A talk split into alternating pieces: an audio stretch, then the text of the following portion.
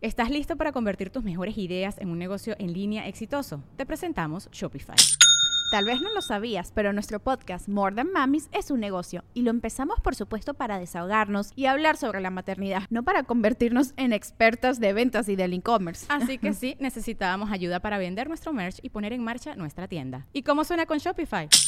Llegó otra venta. Shopify es la plataforma de comercio que está revolucionando millones de negocios en todo el mundo. Ya seas un emprendedor desde tu casa o desde donde sea, Shopify es la única herramienta que necesitas para iniciar, administrar y hacer crecer tu negocio sin dificultades. Con Shopify puedo gestionar pedidos, envíos y pagos desde cualquier lugar, brindándote toda la información y estadísticas de tus ventas al detalle. Regístrate para un periodo de prueba con tan solo $1 al mes en shopify.com/sonoro, todo en minúsculas. Ve a shopify.com/sonoro para llevar tu negocio al siguiente nivel. Shopify.com/sonoro. This episode is brought to you by Shopify. Whether you're selling a little or a lot, Shopify helps you do your thing, however you cha-ching. From the launch your online shop stage, all the way to the we just hit 1,000,000 orders stage. No matter what stage you're in, Shopify's there to help you grow. Sign up for a $1 per month trial period at shopify.com/special offer, all lowercase. That's shopify.com/special offer.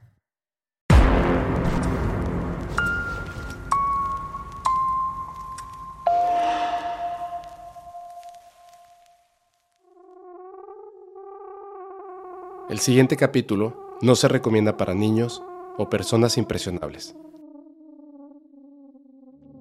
Muy buenas noches a todos, mi nombre es FEPO. Por favor, apaga las luces y acompáñame a escuchar estas increíbles y terroríficas historias que han llegado al correo de Podcast Paranormal.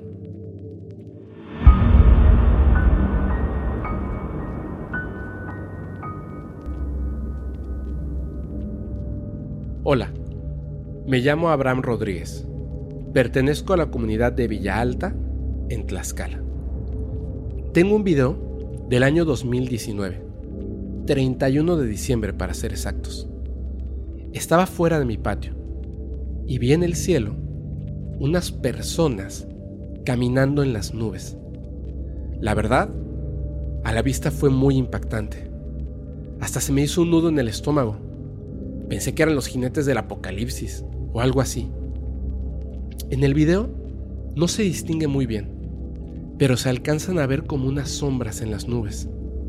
Espero que me creas, porque la mayoría de la gente cree que es un video truqueado. Pero es verdad lo que pasó, y es verdad lo que logré grabar.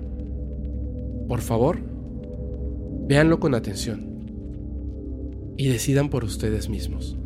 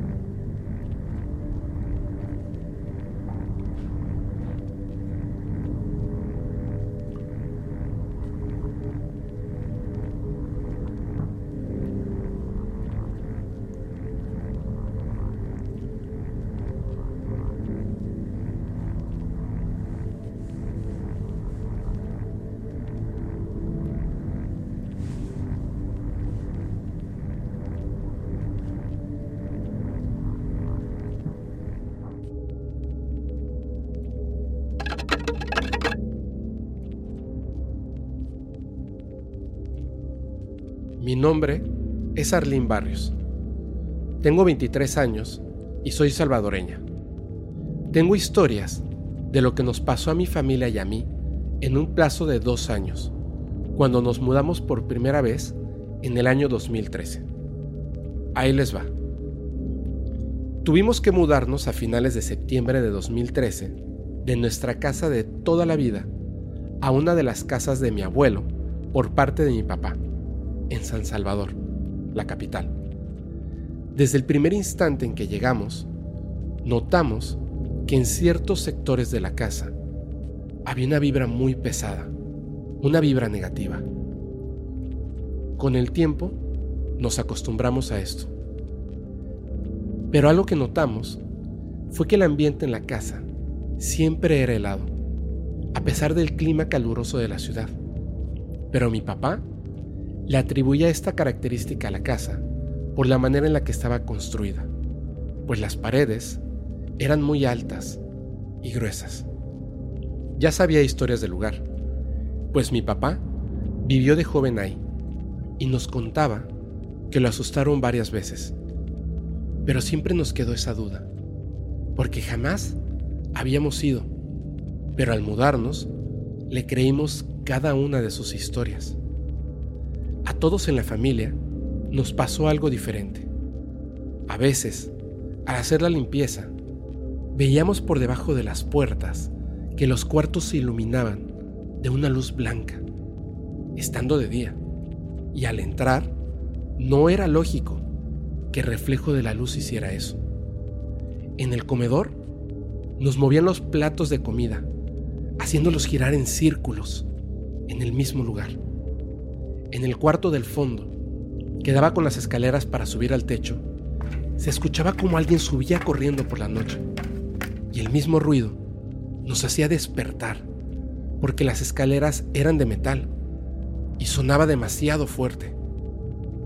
Una vez mi hermano menor nos contó que subió en la mañana por ese acceso de gradas al techo. Iba por su uniforme para ir a la escuela y vio algo que describió como un animal negro. No pudo distinguir si tenía pelo, pero el color negro era muy intenso, casi como que emanara una especie de aura del mismo color, con ojos rojos y sin cola. Al principio pensó que era uno de nuestros gatos, pero cuando el animal se percató que mi hermano estaba ahí y lo vio, dio un salto increíble. Llegó de nuestro techo al techo de la casa del vecino y desapareció en las sombras. Después de ese día, mi hermano no volvió a subir al techo si no estaba acompañado. Además, algo que sentíamos todos era una pesadez horrible en el cuarto en el que se lavaban los platos, como si algo te observara fijamente, y nadie aguantaba estar solo en esa habitación más de media hora. Y todo esto mencionando solo algunas de las cosas más extrañas que sucedían ahí. Personalmente, a mí no me había pasado nada estando sola. Siempre me tocaba vivirlo cuando estaba acompañada de alguien más. Pero de repente, empecé a levantarme todas las noches a las 3 de la mañana, sin falta. Mis hermanos y yo estábamos en los últimos años del colegio, y a veces creía que me despertaba a esa hora, confundida por la alarma, que debía sonar a las 5:30 de la mañana.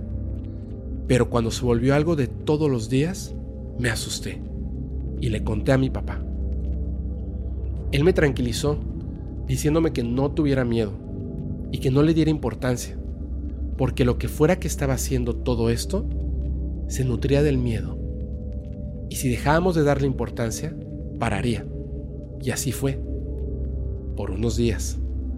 Estos extraños sucesos se detuvieron. No recuerdo cuánto exactamente, pero fue un periodo corto.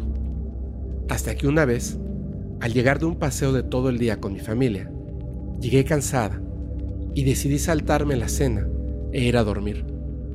Recuerdo bien que no pasaban de las 7:30 de la noche, cuando me acosté. Y justo cuando me estaba quedando dormida, me desperté de golpe porque no podía respirar y sentía que algo estaba agarrándome del cuello. Como pude, saqué un grito ahogado y mis papás, que estaban en la sala, escucharon y llegaron corriendo a verme. Aún estaba tratando de hablar bien y tomar aire cuando vi a mi papá y le dije: algo me agarró del cuello y quiso asfixiarme. Y sé, por su mirada, que él sabía a lo que me refería.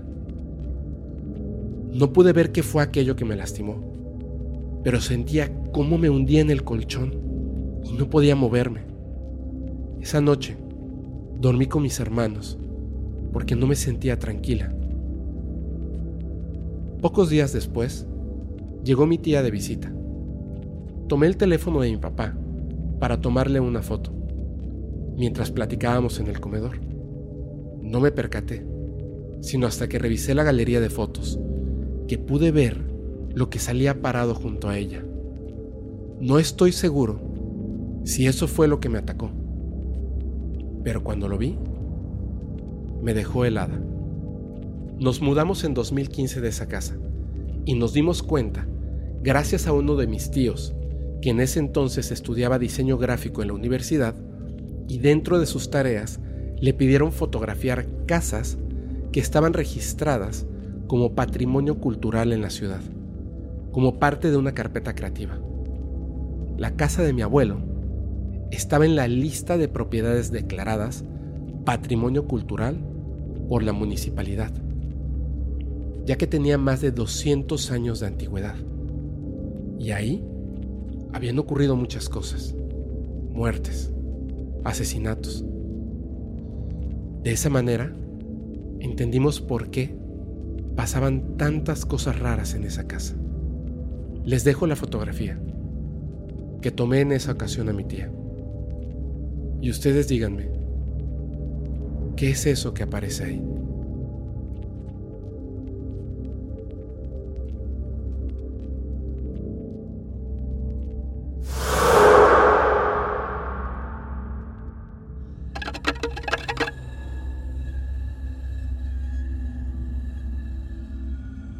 Quisiera compartir un video que grabé hace aproximadamente un año. Me encontraba solo en casa, revisando que funcionaran bien los botones de la televisión. Quise grabarlo para mostrarle a un amigo que realmente funcionaba. Lo curioso es cuando reproduje el video, mientras escribía el mensaje que iba a enviar, logré escuchar una psicofonía, como si se hubiera escuchado muy cercano al micrófono, pero a la vez con una voz muy baja que decía mi nombre: Kenneth. No quise hacerme ilusiones, ya que esa voz suena idéntica a la voz de mi madre, la cual murió 2 años antes de haber grabado el video. Tengo entendido que algunos entes usan nuestras debilidades para sacar provecho. Y cabe recalcar que en nuestra casa pasan cosas muy extrañas.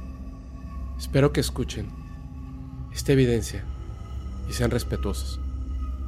Les mando un saludo a toda la comunidad paranormal desde Costa Rica.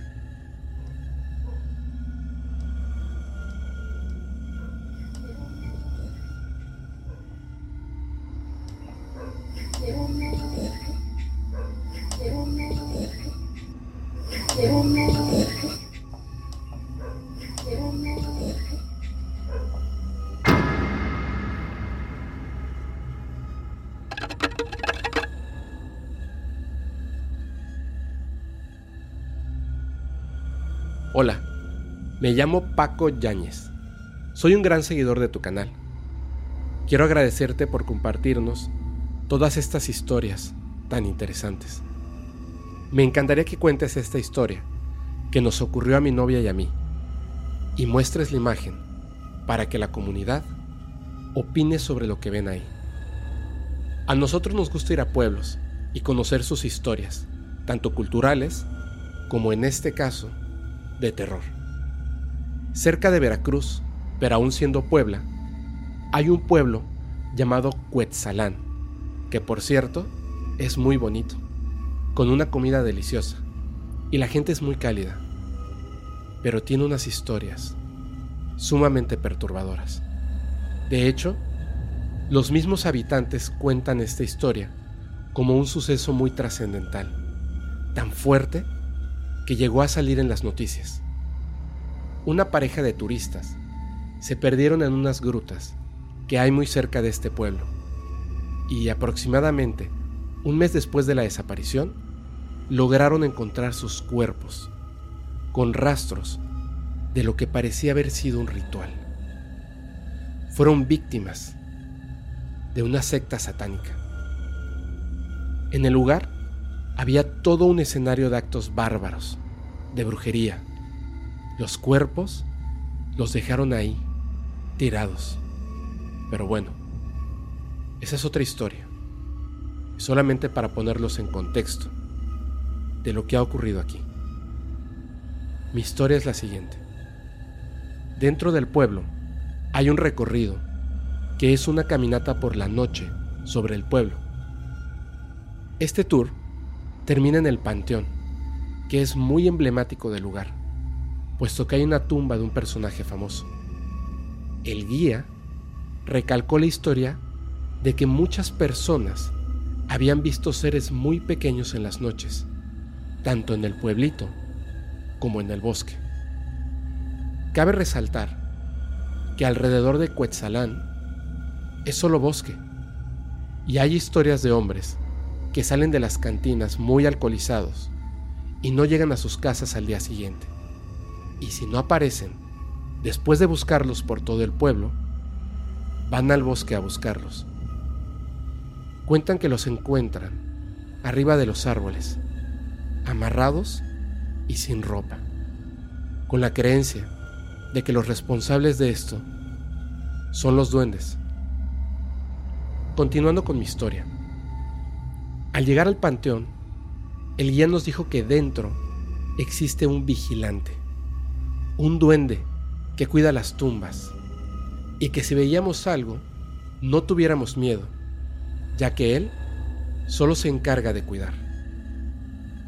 Aunque era un poco tenebroso, tenía que llevarme la foto del recuerdo, y le pedí a mi novia que tomara fotos aleatoriamente, para después verlas y ver si lográbamos encontrar algo. Y efectivamente, en la foto se ve un ser pequeño.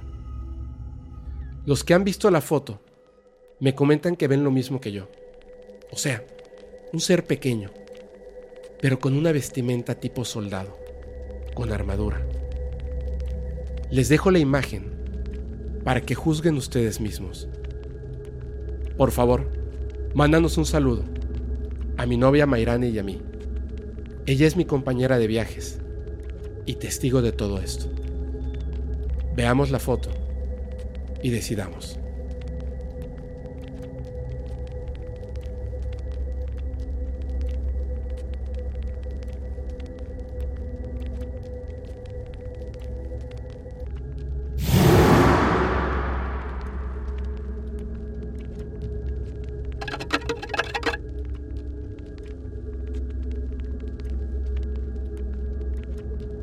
Me llamo Eric, soy un gran seguidor y admirador del podcast. De igual manera, soy fanático de los sucesos paranormales. También me han ocurrido situaciones de este tipo y he tenido avistamientos de ovnis. En general, me gusta investigar y escuchar las historias que la gente tiene para contar. Te platico. Esta foto es de un amigo. La subió a su historia en WhatsApp. Le hice el comentario que ahí se veía una sombra. Me dijo que solo estaba él y sus amigos cuando la tomaron. Quedó muy asombrado al ver más detenidamente la foto, donde aparecía aquella sombra, la cual quiero compartirles. ¿Tú crees que lo que está detrás de ellos sea el hombre del sombrero?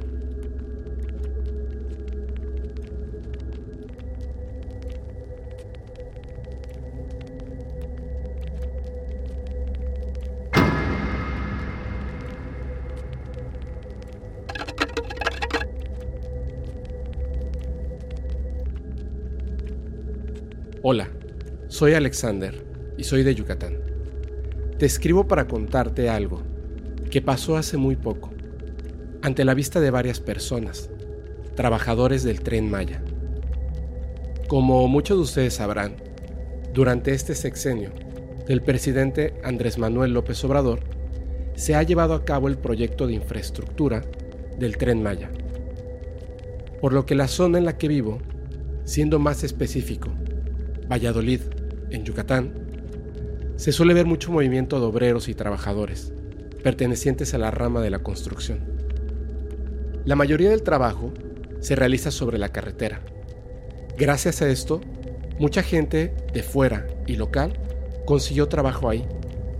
Entre esta gente hay muchos que conozco. Varios son amigos de mi familia. Una noche, mientras ayudaba a mi mamá en su local de venta de comida, llegó a comer, terminando su turno de trabajo, un amigo cercano a mi familia, junto con un compañero del trabajo. El compañero no es de Valladolid, es una persona de fuera. Entre la plática, el amigo de la familia le preguntó a mi mamá que si de casualidad ella tendría algún celular que ya no esté usando, algo que le pudiera vender, ya que el de él se había descompuesto un par de días atrás. A mi mamá le inquietó mucho la pregunta, ya que apenas una semana atrás él había llegado a comer igual, pero esta vez solo, contándonos que gracias al trabajo ya se había podido comprar un teléfono nuevo y actual. A lo que mi mamá le preguntó sorprendida, ¿qué es lo que le había sucedido a tu teléfono? Él, de manera abrupta, se quedó callado y cruzó miradas con su compañero. Después de un momento de silencio, intentaron cambiar de tema, pero mi mamá siguió insistiendo, hasta el punto en que el amigo decidió hablar. Y es aquí cuando todo se torna terrorífico.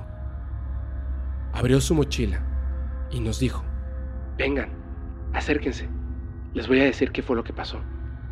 Nervioso y con una voz quebradiza, nos dijo, aquí está mi teléfono, y procedió a sacarlo de su mochila. Comenzó a contarnos que lo ha llevado a varios talleres de reparación por toda la ciudad, y nadie ha podido repararlo. Siempre le dicen lo mismo, tu teléfono no tiene nada. Ninguna pieza está mal, nada está roto y la batería está intacta. La verdad, no sabemos qué es lo que tiene. Debe ser algo de fábrica. Su teléfono está totalmente nuevo. Lo raro es que no enciende. La pantalla está totalmente intacta. Todo parece indicar que, en efecto, se trata de una falla de fábrica. Hasta que nos contó el porqué del problema con su teléfono. Él, junto con su compañero, nos contó que días atrás, en la zona donde estaban empezando a entrar las maquinarias para expandir la construcción, empezaron a ocurrir cosas muy raras. Se perdían los objetos, movían herramientas del lugar, desconectaban las máquinas mientras las estaban usando. Trabajadores se quejaban de que los despertaban en sus pequeños lapsos de descanso. Lo extraño es que a estos trabajadores los despiertan a pedradas. Al principio se pensaba que eran bromas que hacían otros trabajadores, pero poco a poco los reportes de estas situaciones comenzaron a aumentar. Los trabajadores del turno nocturno afirmaban que pasaban cosas extrañas durante la madrugada, al punto de que los trabajadores locales renunciaron por el miedo de aquello que estaba pasando en el monte. Ellos continuaron trabajando ahí. Mi amigo nos contó que hace 2 días, viernes para ser exactos, mientras llovía, él se encontraba trabajando a eso de las 2:30 de la mañana. Sus compañeros locales de la zona empezaron a gritar insultos y palabras en maya, que es la lengua nativa aquí de Yucatán. Según ellos, los estaban apedreando desde el monte, y al ser zona nueva de trabajo, aún no estaba muy iluminado. Muchos asociaban todo esto a los famosos aluxes. Son seres, duendes que se cree que viven en el monte, en cavernas, en cenotes. Se tiene la creencia de que hacen algunas travesuras, y al insultarlos o decirles palabras específicas en maya, puedes regañarlos y de esta manera ahuyentarlos. Alrededor de las 3 de la mañana, mientras las camionetas avanzaban, llevando cargamento de aceite y diésel para las maquinarias grandes, uno de los conductores aceleró y rápidamente dejó atrás al amigo de mi familia, que también iba manejando una camioneta con suministros. He de aclarar que estas camionetas llevan entre 5 y 6 personas más, 3 en cabina, 3 en la parte de atrás. Confundido y queriendo alcanzar a la otra camioneta, notó que había algo en el camino que le hizo frenar de golpe. Todos los que iban a bordo de la camioneta se quedaron sorprendidos al ver que frente a ellos había un grupo de seres diminutos con forma humanoide. Se encontraban jugando en el camino de terracería. Uno de los compañeros se bajó de la camioneta queriendo grabarlos de cerca con su celular. Solo alcanzó a dar unos pasos hacia ellos cuando cayó de repente, desmayado al piso. Los aluches se dieron cuenta que estaban siendo observados y comenzaron a caminar. Cruzaron el camino hasta perderse en el monte, pero el amigo de mi familia, sin bajarse del camión, logró grabarlos con su celular. Justo cuando los seres desaparecieron, su celular se apagó. Nos dijo que perdió toda la información que había en su celular, pero un técnico logró rescatar el video que tomó aquella madrugada desde el camión de estos pequeños seres aluches cruzando la carretera.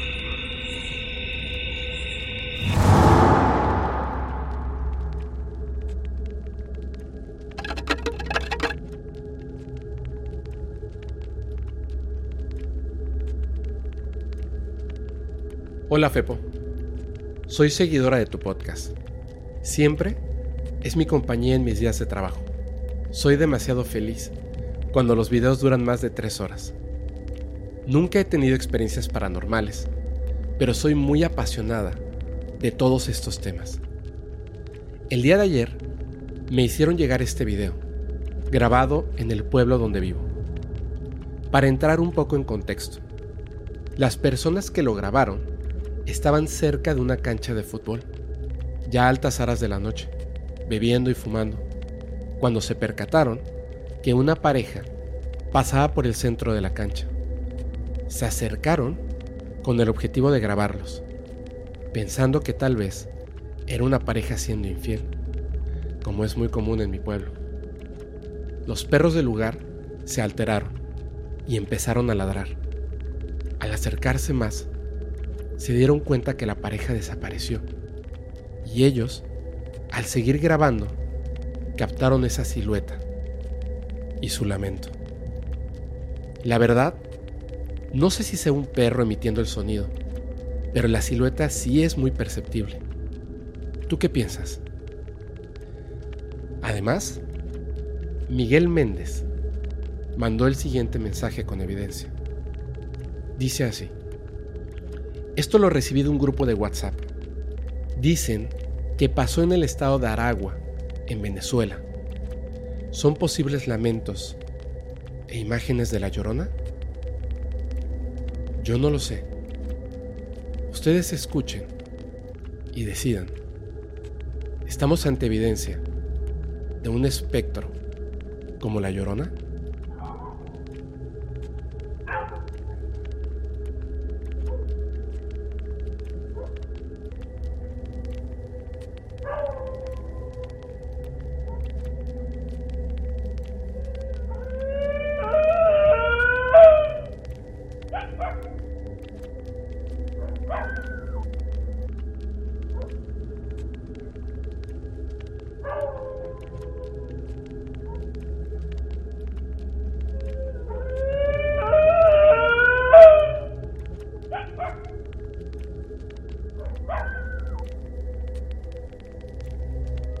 Señor, identifíquese.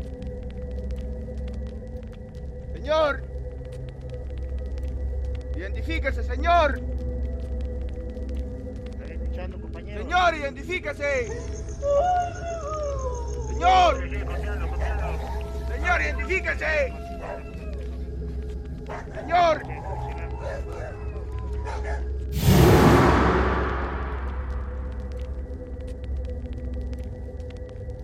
Los fenómenos paranormales se presentan de distintas formas. Algunas veces son interesantes y otras terroríficas. Yo soy tu amigo Fepo y espero que nunca tengas que vivir una experiencia como esta.